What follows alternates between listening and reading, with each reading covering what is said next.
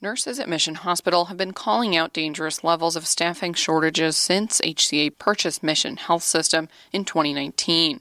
Mission says there's a nationwide nursing shortage. BPR dug into both sides. Lori Hedrick has been a nurse at Mission Hospital since 2014. In October, Hedrick posted a photo of a bed covered in assignment despite objection forms. Which basically means I'm accepting this assignment, but it is unsafe. And what the nurse has to do that's filling out the form is to a supervisor or manager verbally object to the assignment. Hedrick says the about 40 forms in the photo were a few months' worth from one unit. She has the forms because of her position on the union's professional practice committee. National Nurses United can't share details of the forms with BPR because of federal regulations. The union claims from September to mid November, nurses at Mission filed 103 ADO forms all related to short staffing. I can't tell you how many times I've had nurses tell me that they've got a patient that didn't eat their breakfast because there was no one available to feed the patient. And along with that, there's the whole problem of patients who are incontinent, and there's nothing pretty about this.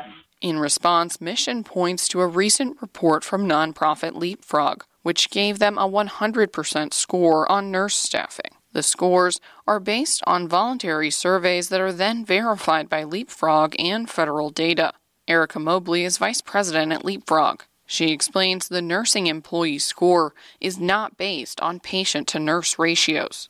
Instead, it's based on the nursing qualifications of leadership in the hospital and on training provided to staff. For example, is there a nursing leader in the C suite, which signifies that the hospital has, has really placed a priority on nursing. Overall, Mobley says that there isn't good federal data on what patient nurse ratios are or should be. Mission Health would not confirm its patient to nurse staffing ratios.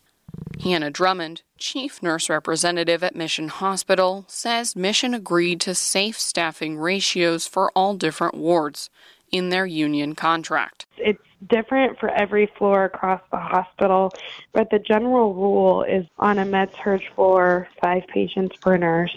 On step down floors, three to four patients per nurse, depending on the area that they're in. ICUs, it's two to one, sometimes one to one. But she claims those grids aren't being upheld during day to day operations. I, I have a friend who works on the trauma floor, and they've been taking seven patients regularly at night. You know, the grid that trauma care has says that they should have no more than five. These unsafe conditions are why nurses file ADO forms, says Drummond.